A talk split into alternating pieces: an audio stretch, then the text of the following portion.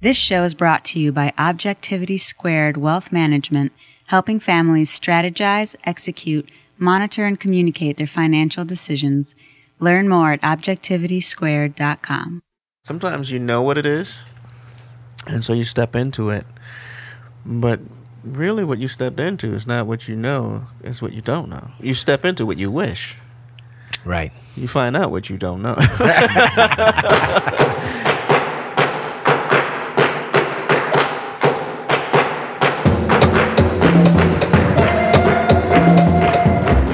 Call to Adventure, hosted by Alexopoulos and John Duckworth. An exploratory conversation about facing the unknown.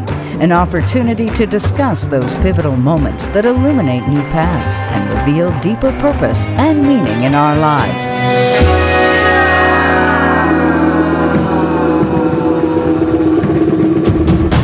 John Duckworth here with Alex Opolis, back in the Ohm Radio studio, high atop the Joseph Floyd Manor in Charleston, South Carolina. It's the first episode of our second season. Feels good to be back. Alex, how about you? Yeah, it feels great to be back. Uh, it's been, gosh, a little bit longer than I would have thought. I know. But, uh, going on four months, and uh, and this is our first uh, show recorded at night, which is That's right. uh, pretty cool too. So, um, yeah, And love we- the guests that we're gonna have. It's sort of full circle because this is the first interview we did something four or five years ago that we talked about last season. We just didn't capture it because the recording didn't work. So we're gonna go at it again uh, this evening. And sitting here across from us, Mr. Quentin Baxter, the one and only. Thanks for being here, Quentin. My pleasure being here, brothers. Well, just to give the listeners a bit of an intro and then we'll get right into it. Uh, Quentin Baxter is an amazingly talented and respected jazz percussionist, musician, composer, producer. Twice Grammy nominated for last year's album with René Marie, I Want to Be Evil. He currently tours with both René and Freddie Cole. Incredible musicians, both of them. He's been an adjunct professor at the College of Charleston for, I want to say, 18 years now. Yeah. Is it? Yeah, was- getting up there. Wow. And is an incredibly active and engaged citizen of the Charleston community and a global ambassador for Charleston and jazz music. I think René Marie might have summed it up best when she said, the most amazing, exciting, musically dedicated drummer I have ever known. Wow. No pressure, right? No pressure. hey, you don't have to play today. You just got to sit and chat with us, man. Oh my God, that's funny, man. Yeah, it's good stuff. and you know, I'm looking at the calendar for October, and you're fresh off a pretty powerful TEDx presentation with Marcus Amaker. Amazing experience. Um, yeah, that was that was really, and actually to date, uh, probably Marcus and I's, uh, Marcus and I, our our best performance so far. But that was- one in particular. Well, yeah, because all of the worlds came together. Um, Yeah. I mean, you know the the technical side of it, you Oh, know, the sound. It's such a great combination, man. I mean, the two of you really do You know, complement each other It- really well. It's fun, yeah, and it's it's a fun project and it's humbling, you know. Um, Yeah. Normally, I have a loop station. I'm trying to actually create loops live. It's not pre-recorded stuff, so it's totally exposed, you know. And he's actually Uh-huh. dealing with uh, the spoken word like no one's like no one's business, you know. So I'm trying to follow in um, and play with him, but you know. At times, it, it, it becomes a thing where a third element can throw it off. He and I can do that any time of the day, just playing. But when you actually add microphones, you actually add technical sound things that's going on. Anything could go right, wrong, or indifferent. I think that's what makes those You know? sorts of moments really have. I mean, they have an edge to them, so the audience can sense that. that Right. th- This is this is something that could Well, spill over into. yeah, and you add an audience to it too. you Yeah, know, yeah, like- yeah. So that I think for us, that was the best of worlds. Um, the audience was specifically there for movement of some sort. Yeah, my wife was in the audience, and she came back, and I, you know, Marcus we had on the, the show last season. Oh, okay, um, great. And uh, and Monica was absolutely said that was the most powerful segment of the whole day, and uh, amidst an incredibly powerful day. So Yeah. I wish I could have been there. Man, it was really something. You- I, I sat there, and I was my daughter was there as well, and we Yeah. sat in the audience together when I was done, and we were just moved by speaker after speaker after Yeah. presentation after. Man, it was amazing. It was a great time. Well, you look like you're having fun out there. Yeah. I mean, the way you come up, stand up, and walk around the drum set. You know, I had never seen you do that before, man. And you know, very rarely has it happened. Um, It just looks like fun. Like you're just It's having fun liberating. out It's there. like a matador, right? You know, sort of. Yeah, yeah, yeah. it's fun. It's liberating. I mean, Yeah. you know, it's it's all it's wide open, man. You know, and that's what the music has been for me. yeah. Uh, all my life, it's been a, a wide open exploration. You know. You were talking about this month, October alone. Yeah. You had the TEDx. And there was a two gig set at Leaf. Uh, Yeah, not with- too long ago with uh, Tanky. Ranky Tanky. Just uh, uh, on the heels of that, I think he went to New York to play the jazz standard with René Marie. Right, which was my second time playing the standard this month. Uh, You uh, played two with Freddie Cole ago. too. Yeah, two weeks so ago. Freddie Cole and René. You know the thing I love is that those two musicians are lining up on the same bill. Man. I mean Spoleto and and Savannah, right? Right, right. That's right. awesome, right? Yeah. Uh, Spoleto. I mean, they, they both played Spoleto. Yeah. Um, but they they performed together for the Savannah Music Festival. Oh, they yeah, it's performed one together. Of René, yeah, one of René's concepts. Um, and it's her latest thing was um actually having Freddie as a hired uh, featured artist and Okay. a show she called he he said she said. Ah, nice. It's, a- it's Nice. fun, man. Share share with the audience a little bit about René Marie. I, John was mentioning that she didn't start her vo- uh, professionally singing until like her 40s, right? Right, right. Uh, well into, I mean, she was, uh, I guess, a little younger than where we are right now, but um, she was in her 40s for sure when she started singing professionally. She was always singing, you Right. know. Um, it's amazing because I'm, I'm on the road with her and I learned how, as a teenager, she was winning talent shows or Oh, yeah? featured. yeah? she was. you Yeah, know, I- she I was always singing, man. You know, I don't doubt it. and she she got married young and decided and then- then they had two sons and her sons are, are, are great guys and um, but she was a mom for Right. She dedicated her life to the family and then after after which she decided oh she was encouraged by one of her sons her oldest son Michael to come out and sing and so ever since Good thing he did, man. yeah, she that and one. good thing her older brother actually really, really encouraged her. Yeah. Claude. Yeah, he, he pushed her out there. He was, I think the story is every day he sent her this email: "Jump in the net, it'll appear." No kidding. Yeah, Jump in the net will appear. Yeah, that's what so- Janet Alterman was talking about last season. That's the show, right? That's our show. I mean, that's the thing. We talk about that all the time, right. you know, but so, you that's know, beautiful. The risk is not taking one, man. I, I guess that's the way it is. yeah, yeah. Well, I mean, we'll probably have to bleep this out, but she is one badass woman. She is very powerful. She really is, man. I mean, not too many extremely people. You know, and she's and she's transparent. That's the power in, in, in a lot of people that I think are extremely influential is their ability to be transparent and still not be afraid of uh, of uh, offering what the what it is they really have to offer. So you know, some people are so so busy trying to hide and not Mm. they they don't want to be found out that they don't know. But the beauty of not Mhm. knowing is not knowing. Right? Yeah, right. It's finding out. That's the beauty of not knowing. Well, when I was watching a video with you talking about your role as an educator, you spoke a lot about just sharing your experience. That's right. You know, That's Um, right. And being really confident and okay with telling your students, I I, don't know. I- No, that's the truth, right? I don't.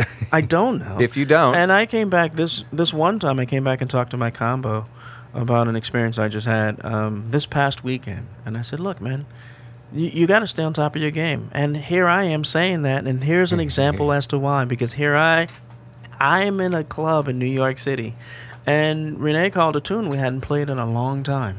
mm, you know, and for whatever reason, when I started the song, and it's a feature for me, but I started Really? the song at, at the wrong tempo was was a tempo Oh, for man. another song, and I couldn't get that groove out of my head, and so I started the song. I played maybe eight measures, and I looked up, and I stopped, and I looked at the club.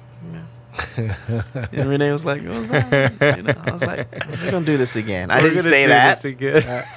But uh, what I did say, uh, you know, I don't want you to have to edit out. But the thing is, you start it over, and and you play you play it, and then the next night, and I told my students, but the next night she called it again. I played the hell out of it, you Yeah, know. right, But right. not that we didn't play it that night. You know, it was just you have to maintain a prominence, and even if it's something you've known for so long.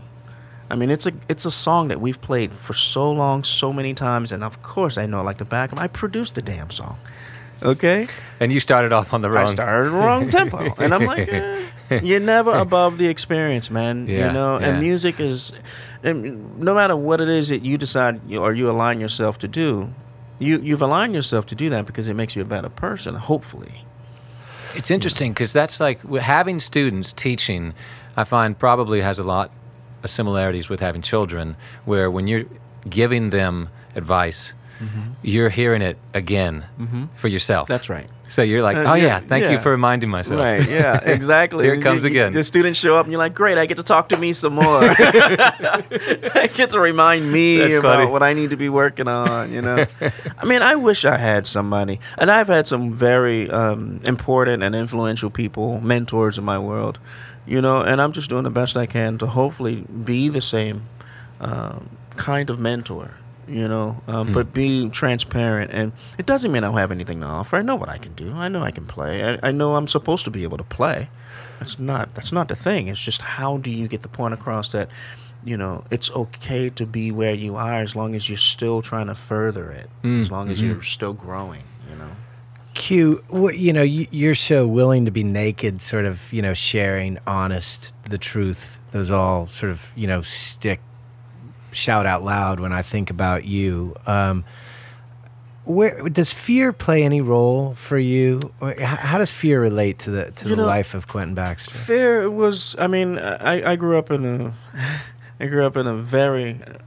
I'm I'm very humbled and honored to have grown up in in the way that I have with my parents.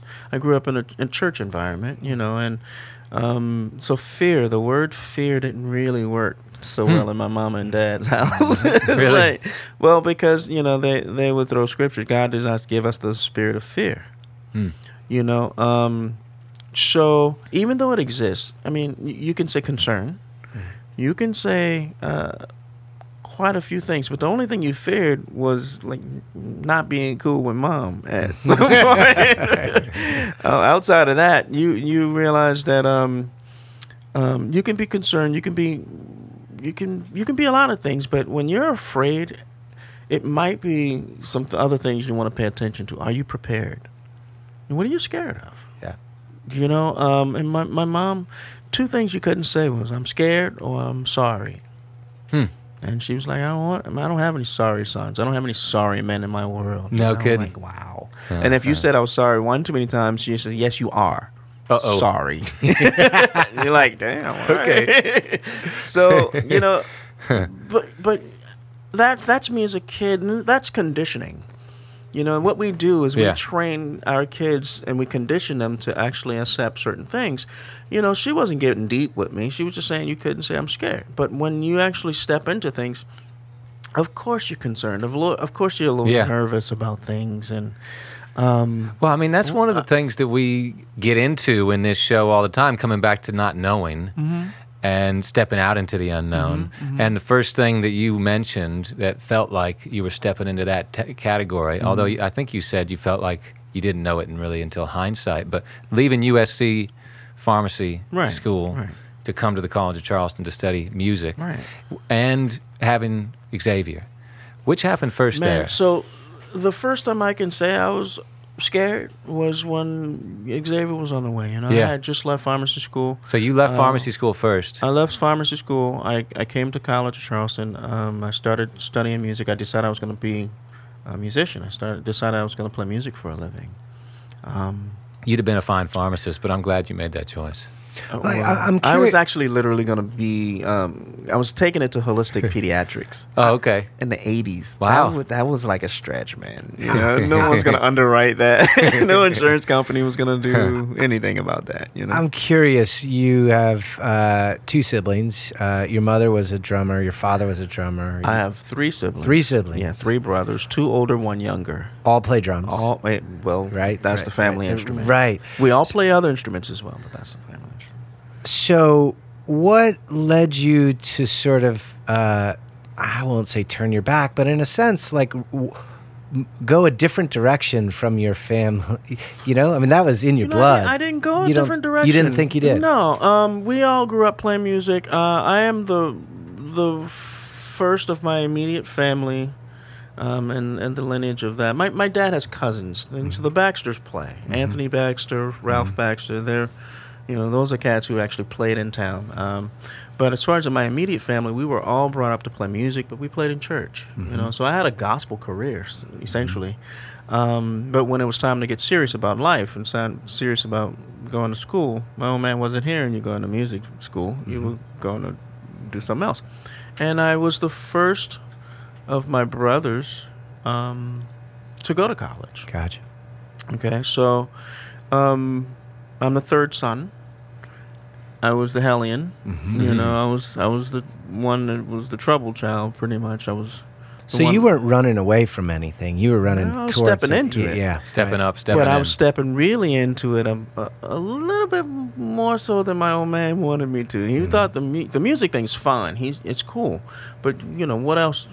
You can you can fall back on it. And it's a funny thing is, Yeah. you know, I didn't fall back into it. I stepped into it, and with his encouragement, um, one way or another. Um, I see it as encouragement now. At the time, I saw it as a challenge. Like my old man was really coming at me, saying, "You can't do this. You can't make it as a musician.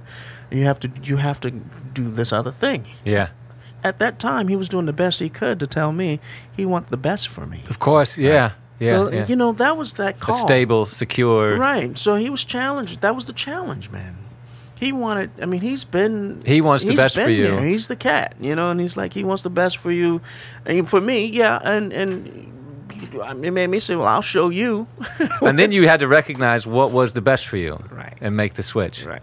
Huh. So I didn't turn my back on it. I Oh, really man. stepped into it and decided that my gifts were going to make way for me, which is what I've been really taught. Well, I'll tell you what. I mean, we're of course as usual, Alex.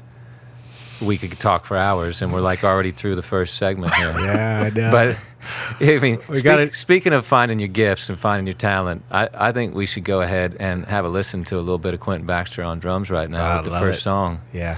um, which is the Serenity Prayer by René Marie uh, from Black Lace Freudian Slip. Let's give it a listen. Enjoy.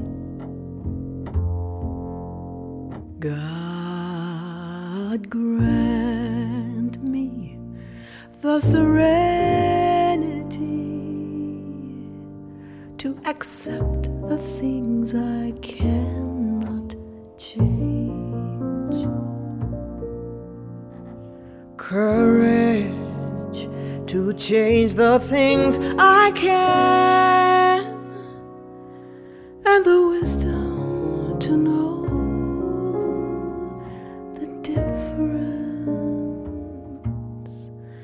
God grant me the patience, Lord, for changes that take time.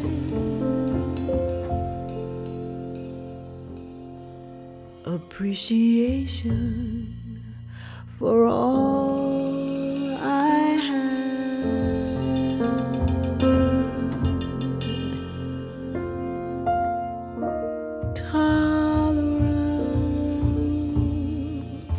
For those with struggles different from mine.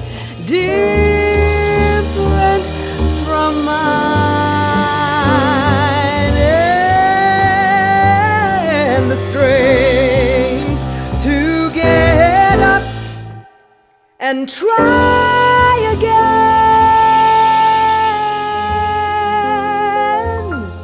Just one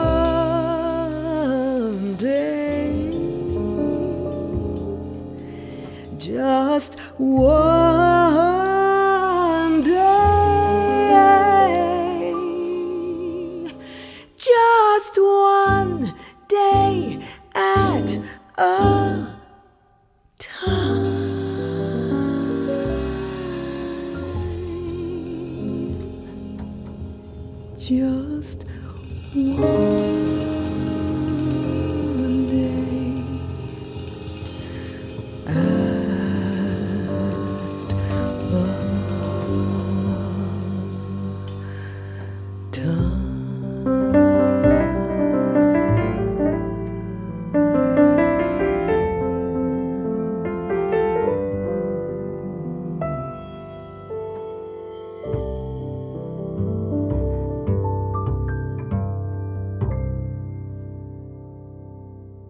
And we're back, world class tune, Serenity Prayer, René Marie with uh, the brilliant QB on the drums, Quentin Baxter.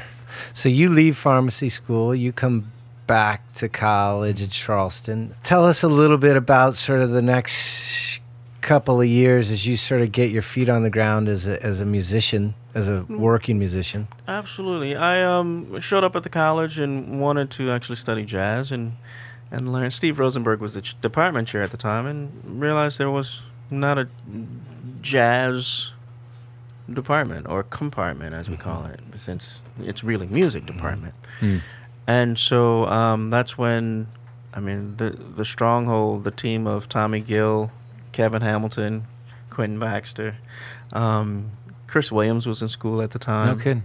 Um, Kiana was about 13 when we met her. So this is an era of time that um, when I first started playing, I went down to the Chef and Clef. And that's where I met Tommy. Um, at the Monday night jam session, Oscar Rivers was on alto saxophone, who became an im- immediately became uh, a very important person, a very important mentor in my world. Um, he took me in, taught me how to check out the music, taught me how to listen to the music, sent me home with LPs from his house. Yeah, he's old school, right? Didn't he go to Burke High School and, and, and wasn't he playing with the Jenkins Orphanage Band? I don't. I, I don't think know I read that on the Charleston Jazz that, Initiative site he that he went did. to state. He went to He state, did, okay. and then he lived in Chicago for a while. So, Okay. Um, what I do know is he's a, a, a bebop hero. Okay. And and that's the language he speaks on the horn. Um, you know, so while he was in Chicago, of course, he shared the stage with a lot of a lot of greats like Sonny Stitt and people like that. But he came back home. He's also a, a really accomplished pianist, you know. But you know, when he was playing that alto saxophone was when it really, really, man, he sounded like Charlie Parker Oh man. you know and my opportunity to play on mondays and just sit in on the gig on mondays was because he was there tommy gill was playing piano a lot of times i met um, lee burrows who was a bass player at the time wayne mitchum who was actually playing there quite a bit frank duvall who's Oh, wow. still playing around town and I, I just met a lot of cats who i was able to actually get in there so you you know And you were meeting these guys. This wasn't in school. no this, is in town this while you were in, school. town while i'm in school While you're in school, and in school, meanwhile, you're studying with uh, Edward Hart, and you're you're studying Right. uh, well, uh, you know, I was studying with David Maves. David Maves, Okay. Yeah, um, Edward Hart was he came through um, towards my junior and senior years. Okay. Who actually ended up being a, a composition professor for me as well. So, Okay. but David Maves was my main man. You know, he right. was he was the cat who really because David loved he loved jazz as well. He taught the history of jazz course. Oh, okay. You know, and but he also he and Dr. Gudger. Uh, I started hearing bebop really, really well because of how, you know, Dr. Gudger was talking about the art of the fugue and things like that, and these two and three part inventions, and Yeah. Bach right his the style of writing, and then we had to write these.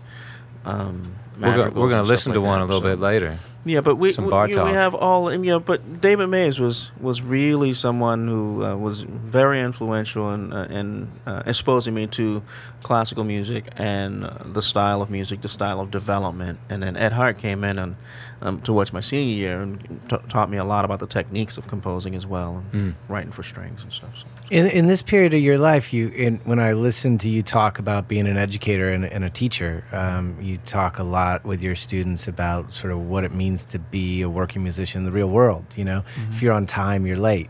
You know, Right. I mean, That's right. life lesson, right? Yeah. Um, you start to talk about things like time management, planning, preparation, commitment. You know, what what, what did all those things mean, sort of, in, in that phase?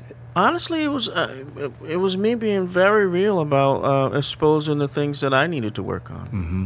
Hmm. You know, um, and these were the things that if I didn't get worked out in my own way, I wouldn't be where I am right now. So, you know, anything that I had to work on for myself, I really stress it for them. You know, and I and I, I really preface most of it. Look, I'm still working on these things, Right. from double strokes to Yeah.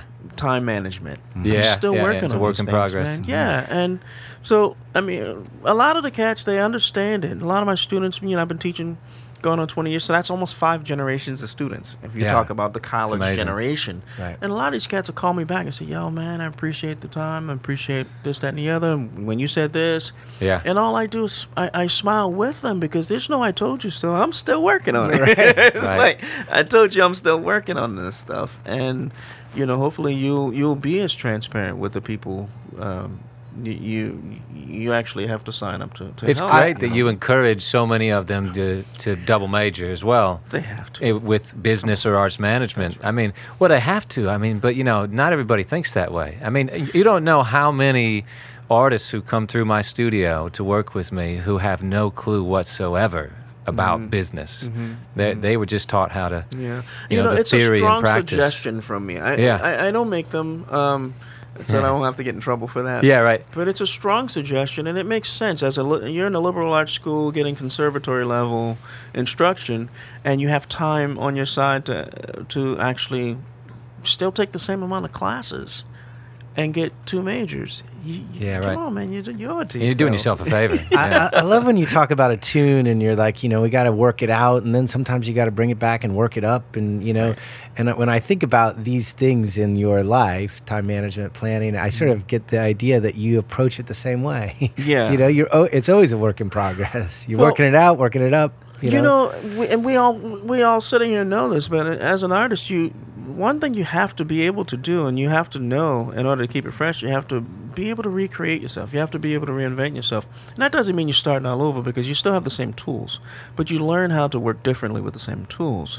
You learn how to maximize uh, moments in your world and in your life that allows you to build differently or build stronger relationships, build stronger compositions. Mhm. You know, so you're not you're not saying, "Well, I'm starting all over. I'm I'm just reinventing myself as if I don't know anything." Mm-hmm. You know, everyone's like, "Man, if you could go back to being 20, which no, no."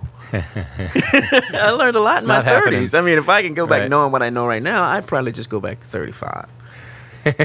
you know, because Well, then you know you go back too far, you try to get away with even more Yeah, because right. you know more. You know, so. Well, I mean, speaking of breaking away, that was one of the things that you mentioned when you did hit your 30s. Thinking about it, you were trying to take a different journey on your spiritual walk. right. And and tell us a bit more about You that. know, I, when I said breaking away, because it was a physical, um, it was a decision to actually physically not, uh, essentially be in church on every Sunday. okay. You know, but that doesn't mean that that's the building at certain time Right. for worship service. That's not the church within the heart Yeah. or the do good by the moral lessons that you've Mhm. learned. I'm at least who I am, and I'm grateful for my parents and my upbringing, and I feel like I'm I'm still trying to be as decent of a human being as possible. But those those those lessons are instilled based on that plateau, that platform, you know, Christianity, church, and we were in church all the time. Um, but when I when I started talking about breaking away, it was actually taking um, repurposing what could be considered as a ministry because we all have one, whether we call it that or not. We all have Mm. a purpose. We all have a thing that we do that moves people and Yeah. inspires people. Huh. We- we can call it a walk, we can call it a movement, we can call it a ministry. We and I've learned that calling it anything else is fine. It doesn't. you're not- Amen. you don't have to call it what I call it. Yeah. You know, we don't have to say, okay, because you're doing this good thing, you must say it's a God thing. It's a good thing. You know, I was You just know? going through earlier reading Hear some, you, brother. some Yeah. jazz quotes, and I came across one from John Coltrane, and he says, "My music is the spiritual expression of what I am, my faith, my knowledge, my being. When you begin to see the possibilities of music." You desire to do something really good for people, Mm-hmm. to help humanity free itself from its hang-ups. I want to speak to their souls. That's right. And that sounds like what you're talking about to me. And I feel that when I watch you play. Thank you, because that, that means a lot. I yeah. mean, yeah. um, that that is the thing for me. You know, when I'm playing, I'm playing the same way that I was brought up to play. Mhm. You know, I care about the music as that much. Everyone showed up to actually check out music. Yeah. Man, that's amazing. It's Absolutely. amazing, right? so why Yeah, should yeah, I be yeah. like, yeah, you're supposed to check this out? No, Right. you're not supposed to. You don't have to, but you showed up to do that. And when when it's time to play, when you have people who really want what you have to offer, you know, you have to be responsible with that. How difficult was it to break away literally from the four walls, and so- how f- liberating did it feel to to to to uh, to get there? you know, it, when you have certain ins certain events and things that happen that actually make the decision a little Yeah. easy, Yeah. then you split. Um, but So there was a catalyst. there's always a catalyst. Yeah, well, There- yeah. There's always Yeah, that's right. uh, um, there's always a catalyst, but the initial catalyst was the fact that my parents taught me how to think for myself and to practice thinking on my thinking. I love it when you say that. You know what I mean? I mean, that's that's Buddhism right there too, man. It's- it's- exactly, it's- man. but how would you not? yeah. How would you know that it's Buddhism if all You you, did was go to your church? You know, Right. you you have to be open, and you, know any and every path to the truth is good, and that's what I've always been taught. You know, so whenever you actually. Uh, you, you you're faced with a point where you, either you move on or you stick around and you become a thorn. Mm. Uh, there's always a moment when you have to move out of your parents' house. Two men can't live under the same roof. right? So let's just take that and let everybody understand what that really, really means when it comes down to uh, uh, a religious practice and understanding what a spiritual walk, the difference between a spiritual walk and a religious practice. Just to understand. Now, some people need to do certain things to make sure that they stay morally intact. Mm-hmm. Some people get it already, so they don't have to do that thing. If you got to go to church, or if you have to go in the military, or if you have to do anything to actually get some time with you, then that's fine. But once you got it figured out, or once you think you're ready to really step out there and test it, how are you gonna know unless you go out there and test it, Yeah. man? In your own way. In your own way, because it's all a personal thing. And that's the real expression of authenticity. Right. Is when you say, "Oh, I get it," and it's actually a little different. That's right. Mm-hmm. But it's my way, and it's actually the same. Yeah, and so my, my thing is, I, I, I do I do still love church. My, my, my Yeah. I mean, I, I'd be I'd be a hypocrite if I said I, I didn't enjoy going to church. I just um, I had the catalyst was one. I was trying to drive home for uh, service one Sunday after playing somewhere. I think well, either Charlotte or Atlanta, maybe Atlanta. I was trying to drive home on Sunday to make it for church after Saturday night playing, and I was going to drive back to play Sunday night. Hmm. I Oh, fell boy. asleep behind the wheel. Ooh, Wow. yeah, that's not worth it. Okay. And I realized that, okay, I'm about to check out. Oh, trying to get there. But it Right. just didn't make any sense. I, That's powerful, I was trying to do it all. I was Right. trying to actually be at the service and I was trying to be. And then, you know what I realized when I woke up in a ditch on 526 was if I actually made it and I make it all the time, who's going to play the drums next in church? Who's going to be the next person under my playing all this time to actually play if I'm always in the way? If you're always there. Huh. Yeah. Huh. It's a- Somebody it's had a- to move out the way for me aside. to play. It's Right. an it's Come an on. it's Yeah, an amazing yeah. thing to sort of like uh, kill yourself metaphorically in your Yeah, mind. You know, right. you realize how sort of insignificant you you are, which is a is humbling to sort of just That's true. just man. listen to that and feel it what it would be like if I'm not here. Mhm. Like cuz it all goes on, Yeah. you know. yeah. Um, I want to take a break and uh, check out uh, Béla Bartók. Is that how you pronounce it? Yeah, Sure. Yeah, yeah. Um, tell us a little bit about this uh, this uh, Well, tune. this this piece was um, w- one of the main ones compositionally that turned me out, if you will. Um, I, I listened to the first movement, and that's all we have is the first movement. Yeah. I turned I turned off the stereo, and, and I had a conversation with a um, Frank Gordon, who's an amazing trumpeter, a jazz trumpeter, com- composer, and he had a similar experience. But I had to turn it off, and I had to go for a walk. Really? Yeah, because You just flip um, your lid? It did everything I needed to do at that point in time. And all, all three of these songs that we're playing and we're listening to, I listened to significantly. Yeah. You know, Serenity Prayer, I learned that prayer being under punishment, and there was a little plaque on the Yeah, right. coffee Right. table. And then René puts it to music based on a request of a friend of hers who Hmm. was diagnosed. She was diagnosed with cancer, I believe. So René sang the song and dedicated it. But I'm sitting there like, wow. As a eight year old, I knew this poem, Yeah. Serenity Right. Prayer. Because I saw it every day because I had to And now you're hang out. it And now, but it, again. it, but it really meant a lot. When you go back and check out the words to it, it it, it means a lot. Change, uh, accept Oh, yeah. the things that you cannot change, Yep. and, And the courage. wisdom.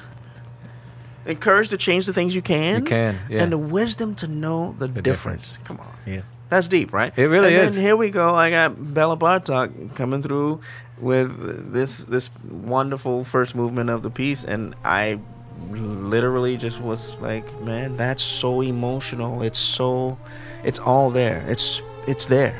Check it out.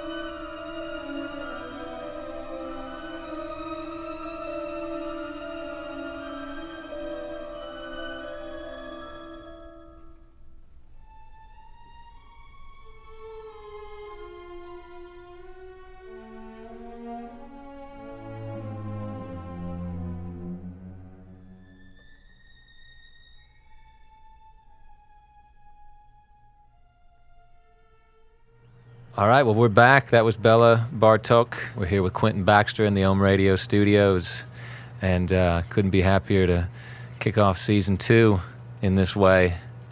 Thanks, QB. Oh, my pleasure. Thank you for the invitation. We made we finally got it in. We did, man. We did. Never give up. Never give up. So I'll tell you what. When we talked about a third section, one of the things that you uh, uh, brought up right away was uh, your decision to plant firm roots in Charleston and kick off your own thing of the Baxter Center for Music, and to it seemed. I mean, you had already, in my mind, been committed to this community Yeah. uh, from from the beginning. You know that since I've met you, Mm-hmm. but this seems like an even like digging deep. Yeah, I mean, you know, um, as an as an artist, if you're not committed, you're done. You know, um, It's one thing to be committed to your music, though. It's another thing to be committed to giving back and committed to the community. And I know, you know, for certain that, that, that you'll play this down. But anybody in Charleston, ask Quentin Baxter to show up for his community, and you'll be there. Yeah. I know that. it's true. it's true. It's my home, man. I know. And it, one of the major goals was to try to create a space or try to create uh, a, an avenue um, that wasn't there for us readily when we first started. Right. playing the music. Um, but we had our mentors in place. I mean, Lonnie Hamilton. Mhm. These cats were playing the gigs. So I didn't create jazz in town. I didn't create the opportunities to play. I was actually mentored by these guys in my mid twenties, early to mid twenties, on not only how to play this music, but how to treat people, how to deal with business, how to do it right. So I mean, I'm I'm blessed with, with those cats, Lonnie Hamilton, Mr. Hamilton, and, and Oscar Rivers, and We got to throw Jack McCray in there. Jack McCray, Jack White. I mean, Yeah. we got a lot of names, man. But Yeah. these these cats were all taking me under their wings. When I first started playing, um, the funny part was I, I wasn't I didn't drink. I, I stopped drinking by the time I came home to play. So when I when I went to the Chefing Club and sat in, um, Jack White was around, and he he was really like the uncle cat. You know, he was Alright. the he was Jack, the Godfather Jack. You know, and he wouldn't let anybody buy me a drink, man.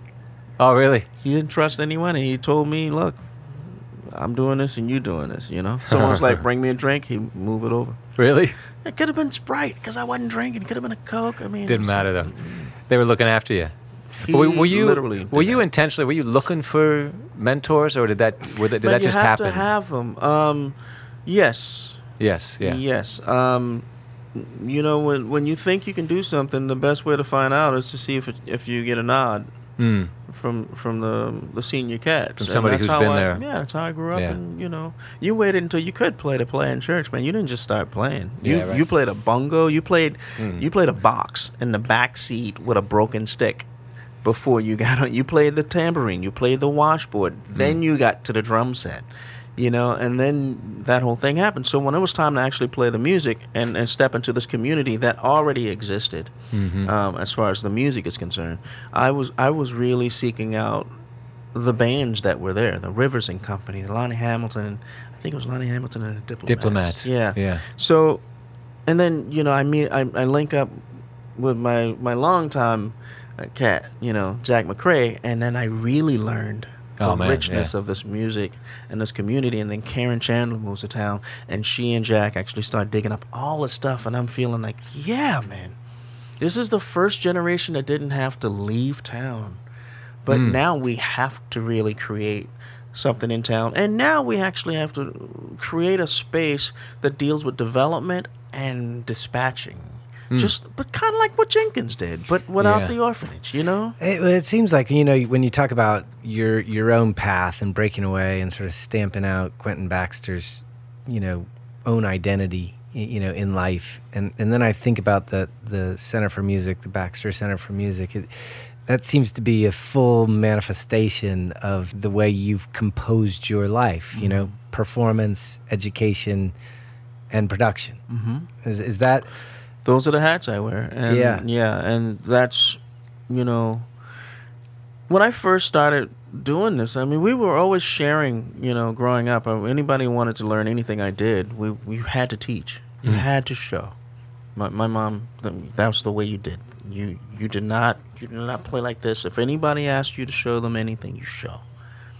Okay, so you, you take that, and I met Charlton way, way, really early on, and we both dreamed about having a school where we could actually help people and teach kids and stuff like that. So it goes from mid '90s of a dream, and then finding out that it takes a there's a process. Takes that long. It takes that Yeah, long. There's yeah, a yeah. process. I mean, you have been talking done. about this Now look at Charlton's like he's at the Gaillard now. He's Yeah. You know, uh, you know, I, I believe um, education ambassador or so. But we have so many cats in town. When you see where it- share, that where it starts and where it goes. Yeah. I mean, uh, you know, from speaking of Jack McCray and then the Charleston Jazz Orchestra, and then Charlton coming in and leading that, Mm-hmm. That's and right. Mm-hmm. that being the step to the next step, and yeah, But Charlton's one of the. I mean, uh, other than Tommy and, and, and Kevin, I met Charlton in the mid '90s, I believe. Yeah, definitely early to mid '90s, and we started playing the playing music together. And we just we were like minds. We were roommates for a little while. We lived in Mount Pleasant together, you know. Yeah. And that was you're talking about getting some work done, listening to some music. Oh, music. man. man, I just bought a stereo, and we just sat there, and it's the same stereo I have to this day. It's like my biggest and best purchase at the time. yeah. And I learned so much music, man. Uh, man, I think it's so important to tell people, especially young musicians, when you've got somebody like you in the in the, in the studio with us, to remind people of what it takes. You were gigging at at at, at King Street Station, yeah, at Fig, that's right. at Coast, at Charleston Grill. Did you play Clara's outside on the street? Absolutely. I mean, like Clara's I mean, inside, Clara's outside. Every yeah, Sunday yeah. we had a jam session. I mean, man. my office hours was place. Clara's. Oh, that's right. know? I had an upright piano in there. Papa, he actually let me have a piano in there. We had it covered up, and then every Sunday we roll it out and just play music, man. you Yeah, know? yeah. And we used to record every Sunday on a mini disc recorder. You remember Really? the little mini disc recorders? And yeah, you don't you don't end up at, at, at Dizzy Gillespie's Coca Cola Club or or the Jazz Standard, you know, overnight. Right. It, It, doesn't happen. Yeah, the Kennedy Center, The Kennedy Jazz Center. at Lincoln Center. Yeah, uh, the yeah. Umbria Jazz Festival. Yeah, in Italy, uh, the Toulouse Jazz Festival in France. Yeah. Right. It takes a you know, go back to the idea of this center, early '90s, and just. You know, it takes a long time for ideas to marinate, germinate, however you want to, Mhm, you know, before they actually sprout. Mhm, You know, mhm. um, did did you lose excitement? The thing about it was back then when it first started, it was this big fantastic dream, man. Hmm. It was a big dream. It was like, oh man, and I was serious about my dream. You know, I was really want to do it. And then you, you you you get in the trenches of it, and you forget. You even you don't lose sight of it. You're starting to pay attention to other things that are right in front of you, not realizing the the circle, mm-hmm. that full circle mm. that is happening. You know, I, I- think a lot of people will, will would say that. You know, you start off with this big, fantastic dream, and I at one point wanted county hall. That was going to be the school, and the houses next to it was going to be the campus. And was, Oh, yeah? you man, it was big, man, big. Big. You know, and then And then you then just you realize you start you start realizing what you don't know. You start realizing that and you just start concentrating on the the components, starting at self and working out things, working out on your craft, working, and you, then you you then you have all these distractions on all these opportunities and options. Do I move to New York? Mm, right. Do I do this? Do I do that? Do I hit the road? Do I stay at home? Do I stay at home, play Serenade? Okay, I played Serenade. Why did I do that? Because my daughter was born and I need to actually spend some time at home. I couldn't, couldn't actually be out there. Good decision. Was I going to actually leave her and, and move to New York? No. But did she stop me from moving to New York? No.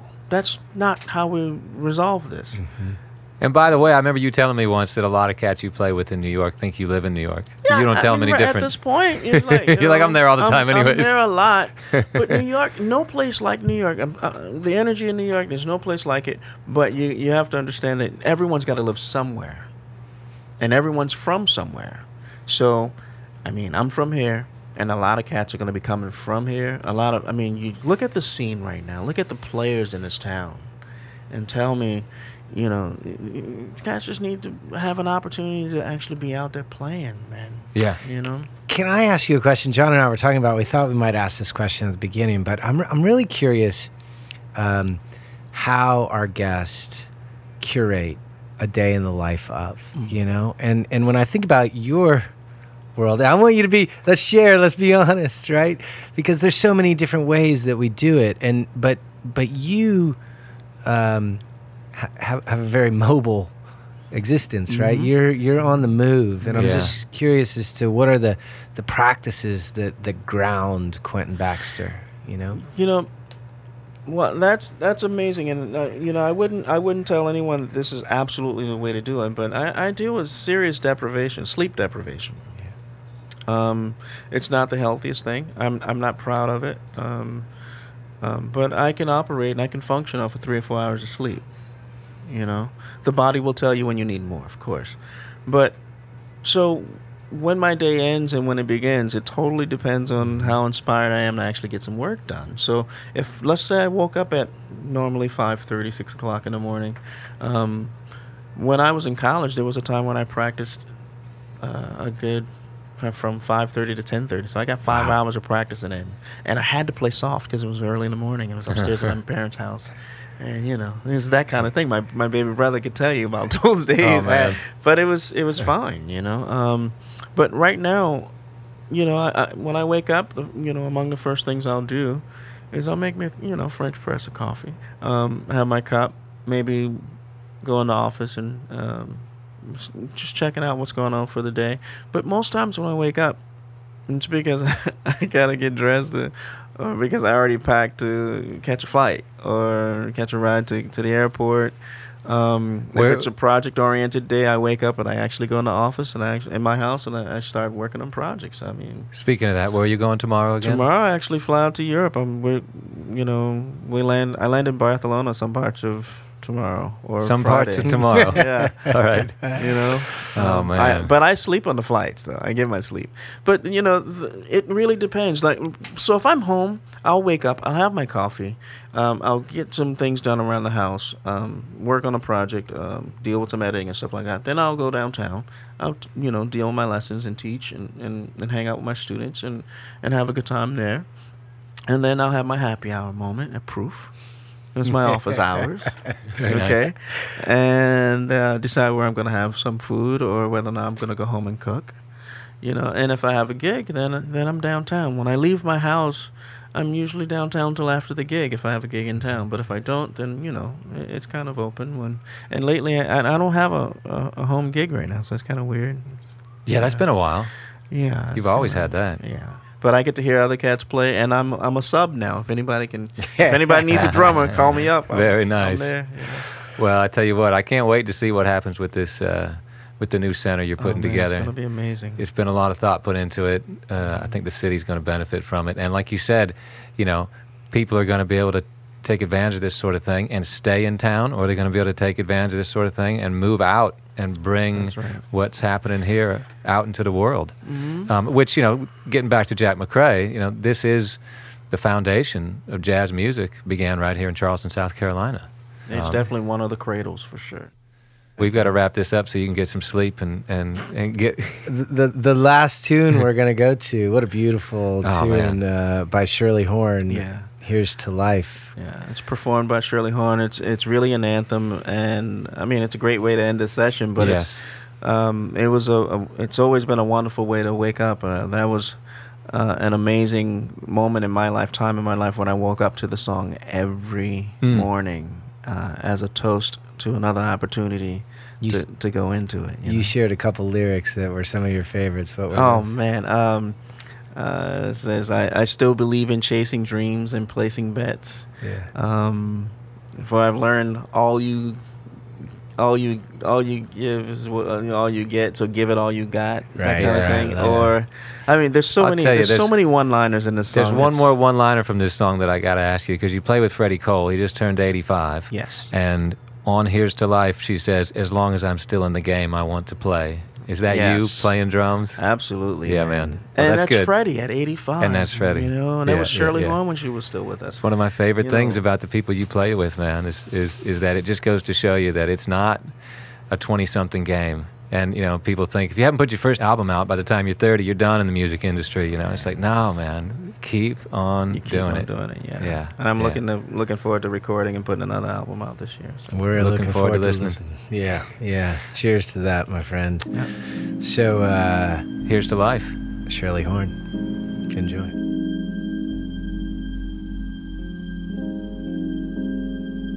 no complaints and no regrets. I still believe in chasing dreams and placing bets. But I have learned that all you give is all you get. So give it all you've got.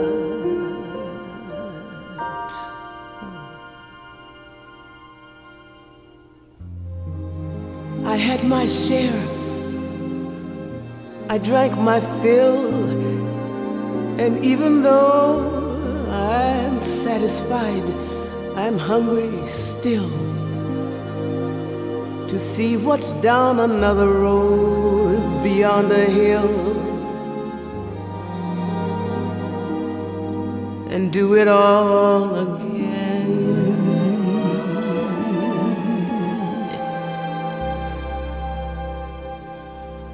So here's to life.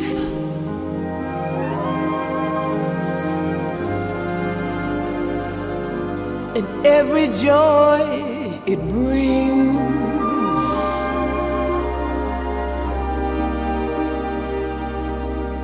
So here's to life.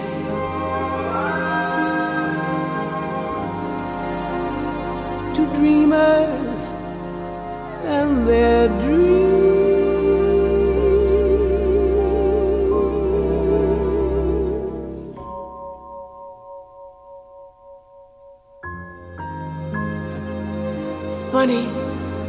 Time just flies. Our love can go from warm hellos to sad goodbyes and leave you with the memories you've memorized to keep your winters warm.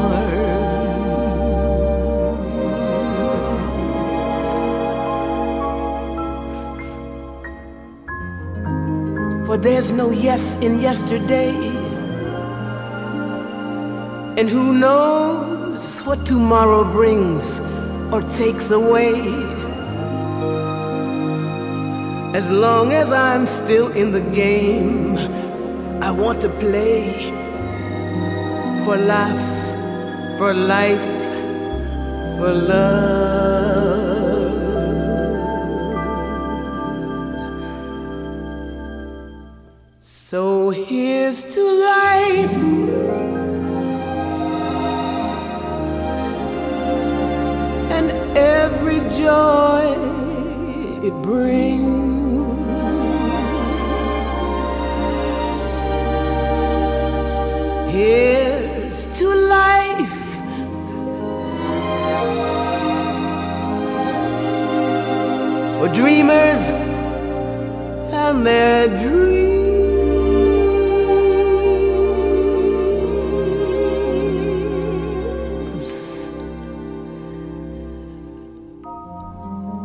May all your storms be weathered.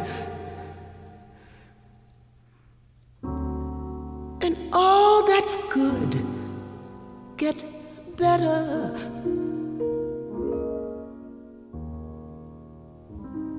Here's to life. Here's to love.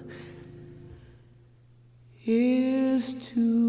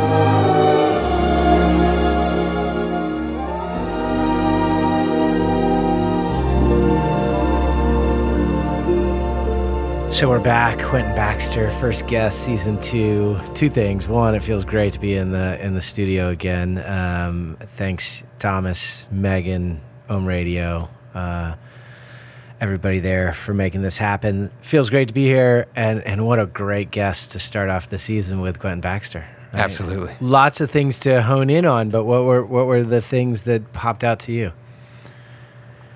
Well, I know that um, you know Quentin's work uh, within the community is just really special, and I really love that this is where he's you know decided to make a uh, put down some some deeper roots in Charleston with the Baxter Center for Music, right around the corner from the Ohm Radio Right. headquarters here. Right. And yeah, it's pretty exciting. I see the excitement in him, and it's going to be great for the community. And yeah, he's been building towards this for so long. It's just I'm excited about it. Yeah, be I really mean, great. It's a testament to persistence and to just consistency Yeah, in effort, right? I mean, he's been th- this dream has been uh, uh, on uh, of mine for twenty years, two decades. you Yeah. know, um, yeah, and he's about to manifest it. And I like that. You know, I mean, I think about him uh, composing music, and it seems like the center, the Baxter Center for Music, is is his composition. You know, it's it's a lot of different elements that of what he brings to his life. Uh, you know, Yeah. performance,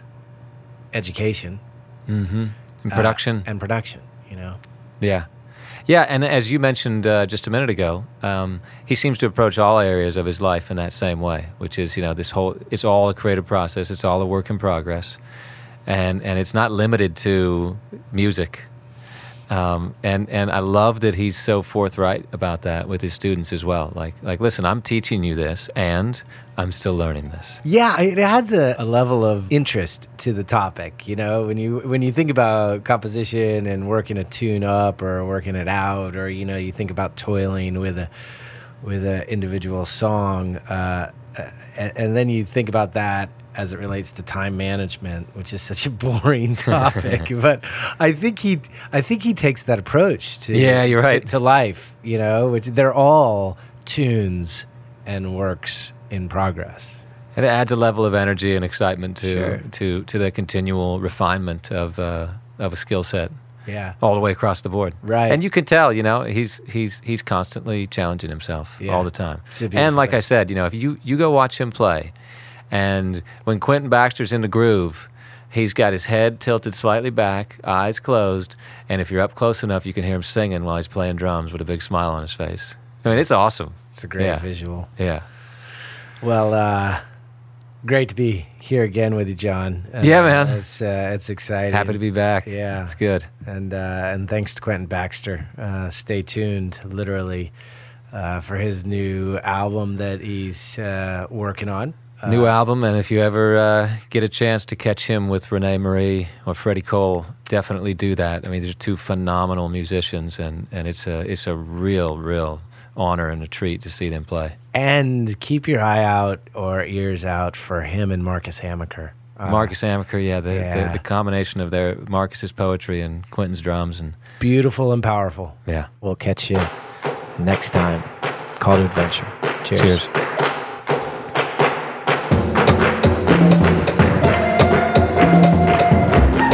And remember, the road that is distinctly your own has never been traversed. Celebrate the path that is your call to adventure.